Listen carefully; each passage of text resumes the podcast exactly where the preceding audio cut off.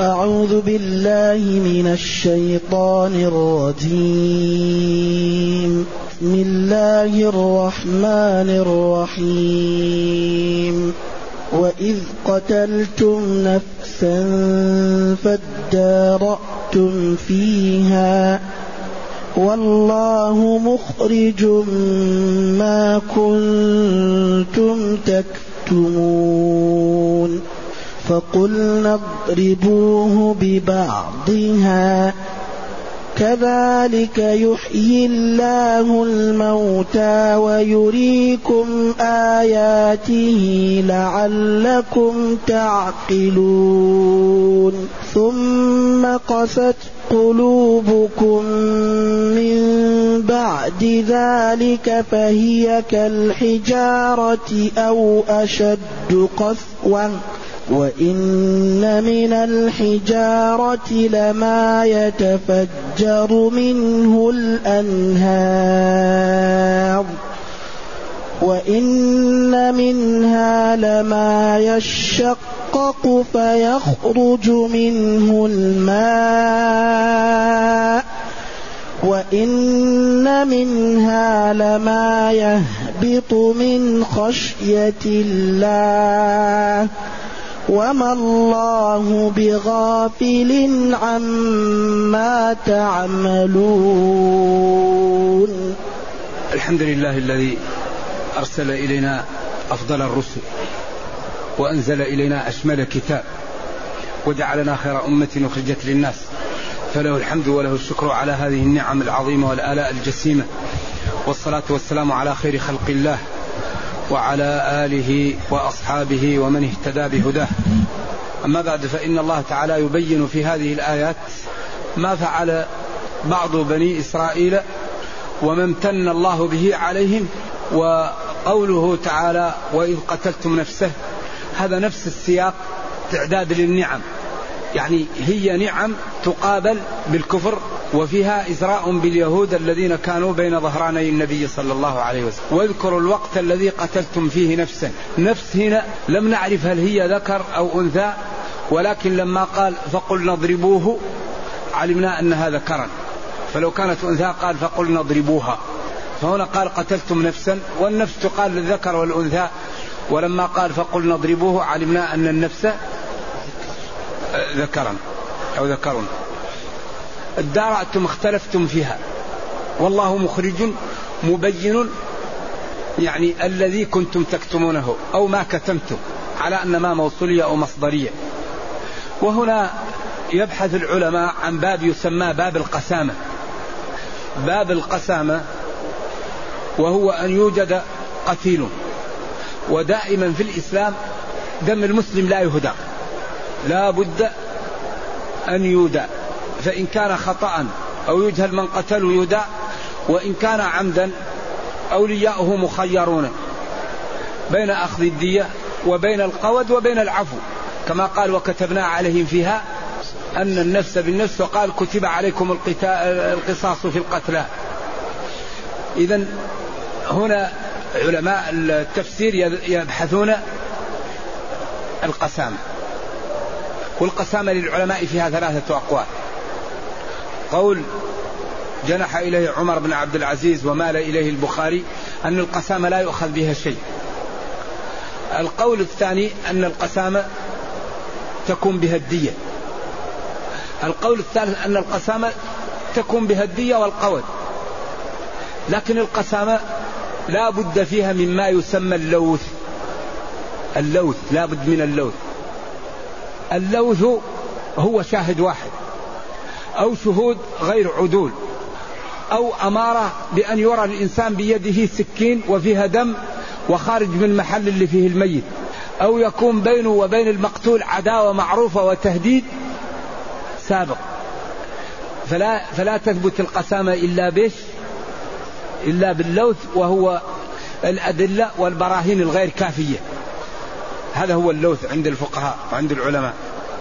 قالوا مالك الذي ألزم اللوث. الأساس في هذه المسألة هو ما حصل لعبد الله بن السهل لما قتل ذهب هو أخوه ابن عمه إلى خيبر ليمتاروا منها يأتوا بتمر. فوجد عبد الله مقتول. فجاء أهله للنبي صلى الله عليه وسلم. والحديث الصحيحين. قال تحلفون خمسين يمينا على أحد اليهود ويعطى لكم. دم صاحبكم أو يسلم لكم. قالوا كيف نحلف على شيء لم نره؟ قال تحلف لكم يهود خمسين يمينا أنها لم تقتله. قال قوم كفار بهت يحلفون. فوداه النبي صلى الله عليه وسلم. حتى قال الراوي ركلتني ناقة من إبل الصدقة في مربد لنا. يعني وهذا يدل على حفظ القصة وعلى فهمه لها. هذا هو أصل الأساس فيه. فقال مالك وأحمد إنه إذا كان هناك لوث وأقسم أولياء القتيل خمسين يمينا على أحد من هؤلاء أنه قتل قتيلهم يسلم لهم. فإن أحبوا الدية وإن أحبوا أن يقتادوه. وقال الشافعي تلزم بها الدية. وقال بعض العلماء بالطريقة هذه لا يلزم شيء. والذي يظهر أن, أن أصلا القسامة لا تكون إلا مع اللوث. واللوث مع وجود الأيمان خمسون من يمين لا يحلفها المسلمون إلا على شيء متأكدون منه. ولذلك أصحاب عبد الله لما لم يعرفوا قالوا كيف نحلف على شيء لم نره؟ قالوا طيب مالك يقول لا بد من اللوث والقضية ليس فيها لوث من أولها الذي يستدل بها وهي قتل عبد الله بن سهل. قالوا هناك لوث وهو العداوة التي بين اليهود وبين الأنصار.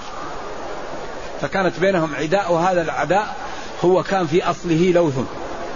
ولذا الإسلام لا يترك دم مسلم يطل. فلو إنسان سقط من من, من سقف ونزل على واحد في سيارته يلزم بالدية. طيب هو سقط عليه ما له علاقة به. لو واحد جرى وضرب سيارة واحد من خلف يلزم بالدية. لو واحد نام وانقلب على واحد يلزم بالدية. لأن هذه من من من خطاب الوضع. يعني الدية المسلم لا لا يطل دمه. إذا يقول تعالى واذكر إذ قتلتم نفسا فادارأتم فاختلفتم فيها. والله مخرج مبين ما كنتم تكتمون. الذي كنتم تكتمونه أو ما كتمته فقل نضربوه ببعضها. قلنا للحاضرين ومن جملتهم موسى أضربوا الميت ببعضها. والقرآن لم يبين والسنة الصحيحة لم يأتي فيها وجائز أن يكون اللسان أو الفخذ أو عجب الذنب أو غير ذلك. فضربوه فأحياه الله وقال قتلني فلان ورجع ميتا. ثم استدل بهذا على أحياء الأموات. كذلك مثل هذا الإحياء يحيي الله الموتى. ويريكم ويوضح لكم براهين قدرته وأدلتها ويبين لكم أن النبي صلى الله عليه وسلم مرسل لأن هذه التفاصيل لا يعلمها إلا نبي. فيا يهود الذين تسكنون مع النبي صلى الله عليه وسلم حري بكم أن تدخلوا في الإسلام. لأن تفصيل هذه المسائل وإيرادها والإتيان بها يستحيل أن يكون إلا عن طريق الوحي والنبي صلى الله عليه وسلم كان أميا لا يقرأ ولا يكتب. نعم. كذلك يحيي الله الموتى ويريكم آياته لعلكم تعقلون. تعلمون أن النبي مرسل وأن الدين حق وأنكم ما تفعلونه خطأ وأسلافكم أيضا كانوا على خطأ. ثم توليتم أعرضتم وقست قلوبكم من بعد ذلك. أي بعد هذا توليتم ولم تستمروا على الاستقامة. فلولا فضل الله عليكم ورحمته بهم بأن هيأ لبعضكم الرجوع وبأن أرسل لكم الرسل وبين لكم لكنتم من الناقصين حظوظهم يوم القيامة بأن لا تدخلوا الجنة. ولكن هيأ الله لأن بعضهم يدخل في الإسلام ويكون من الصالحين كما قال وقطعناهم في الأرض أمما منهم الصالحون ومنهم دون ذلك. إذا يقول جل وعلا ثم توليتم من بعد ذلك ثم قست قلوبكم من بعد ذلك.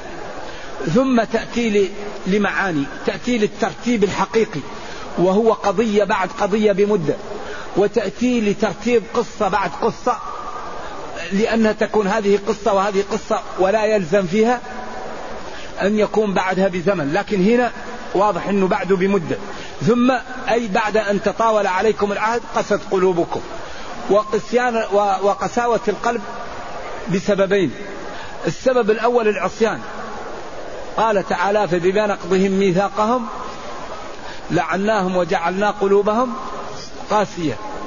وقال في الآية الأخرى فطال عليهم الأمد فقست قلوبهم. إذا قساوة القلب تكون بسبب المعاصي وتكون بطول الزمن. الإنسان إذا طال عليه الزمن عن التذكير وعن العبادة وعن الأعمال الصالحة يقسو قلبه. لذلك قال تعالى فذكر فإن الذكرى تنفع المؤمنين. وكان ابن مسعود يتخول أصحابه الموعظة. فقال لولا السآمة كنت أعمل لكم دائما مواعظ لكن قال ساعة وساعة. وقساوة القلوب هي عبارة عن عدم دخول المنافع للقلب. لأن المعاني إذا جعلت في قضايا محسوسة يكون ذلك سببا في فهم السامع. لذلك الله قال وتلك الأمثال نضربها للناس وما يعقلها إلا العالمون. فالأمثال توضح البعيد وتجعل الإنسان ينتبه وتجعل الغافل يدرك.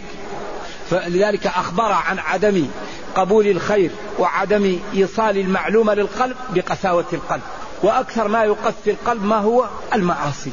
الغفلة أكل الحرام الغيبة يعني في هناك أسباب لقساوة القلب كثرة الكلام الغير مفيد النوم الزائد الأكل الزائد الخلطة الزائدة كل هذه من أسباب قساوة القلب. ما الذي يلين القلب؟ ذكر الله الطاعة مصاحبة الأخيار يعني فعل الخيرات. فإذا لأن القلب الإنسان أي كلام يسمعه ينفعه.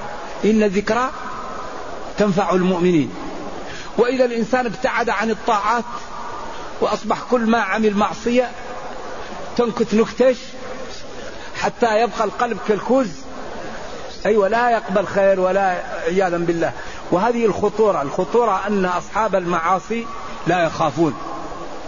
فإذا أمن العبد من مكر الله هانت عليه المعاصي وهانت عليه الطاعات فلم يعملها وغلب شهواته وجعل يعني المكاره عند ظهره فأوبق نفسه. وهذا السياق هو تخويف للناس حتى يرتدعوا ويتأملوا ويمتثلوا فيبتعدوا عن المعاصي ولا يقدموا على ما فعلت يهود حتى لا يسيروا. على طريقهم. إذا فهي كالحجارة عياذا بالله. القلب كيف يكون كالحجارة؟ وإنما المقصود أنه لا يلين ولا يخاف ولا يقبل شيء. قال أو أشد قسوة. للعلماء في أو هذه ثلاثة أقوال. هل هي أو على بابها أو بمعنى الواو أو بمعنى بل؟ أقوال للعلماء. ولو تركناها على أصلها لا يضر لأن هذا أولى كما يقول ابن جرير. لأن فهي كالحجارة وأشد قسوة أو بل أشد قسوة أو هي كالحجارة أو أشد. إن أردت أن تجعلها كالحجارة وإن أردت أن تجعلها أشد من الحجارة. ثم بين أن الحجارة مع قساوتها تخاف من الله وإن من الحجارة لنهار وإن من شيء إلا يسبح بحمده ولكن لا تفقهون تسبيحهم. إنا عرضنا الأمانة على السماوات والأرض والجبال فأبين أن يحملنها وحملها الإنسان. لذلك هذا الإخبار وهذا الأمر نحن لا نتعدى فيه النصوص لأنها أمور غيبية فنحن لا نتعدى فيها النص. لهذه الجمادات إدراكات ولها أمور. ولذلك الجدع الذي كان النبي صلى الله عليه وسلم يخطب عليه لما غير حن وكان يعرف حصن يسبح في يده وشجرة تسلم عليه. والجمل قال لهم إنهم قال هؤلاء يحملوني ما لا أطيق ولا يعلفونني. فاشتكاهم لذلك الجمادات لها إدراك عند الله. لكن هذا الإدراك يعلمه الله لأنه قال وإن من شيء لا يسبح بحمده. ولله يسجد من في السماوات والأرض طوعا وكرها. قال المتقون يسجدون طوعا والعصاة يسجدون كرها لأن افتقارهم لله وعدم استطاعتهم أن يتمثل أجسامهم الغذاء والأكسجين هذا في ضمنه عبادة لله. لأن الواحد لا يمكن أن يملك أن يتمثل الأكسجين في جسمه. النفس من يجعل هذا الهواء يختلط بالدم ويعيش به الجسم؟ من يجعل الغذاء يتمثل ويجعل هذه الحياة؟ إذا هو العبد هو محتاج إما أن يعبد الله برضاه أو يعبده لأنه محتاج إلى الله في كل شيء. إذا ولله يسجد من في السماوات والأرض طوعا. وكره قال العلماء الكره لأنه هو محتاج إلى الله. لأنه إذا لم يعمل الأمور اللي عنده يهلك. وإن منها لما فيخرج منه الماء. وإن منها لما يهبط من خشية الله. وما الله بغافل عما تعملون. هذه الجملة مهددة ومخوفة لهؤلاء. وما دام الله لا يغفل عن عمل العامل فالمتقي يفرح وينشط والعاصي يبادر ويتوب قبل أن يفوت الأوان. وهذا من إعجاز القرآن يأتي بالجمل صالحة للترغيب وللترهيب في آن واحد. وإن كان السياق يدل على التخويف. وصلى الله وسلم وبارك على نبينا محمد وعلى آله وصحبه. والسلام عليكم ورحمة الله وبركاته.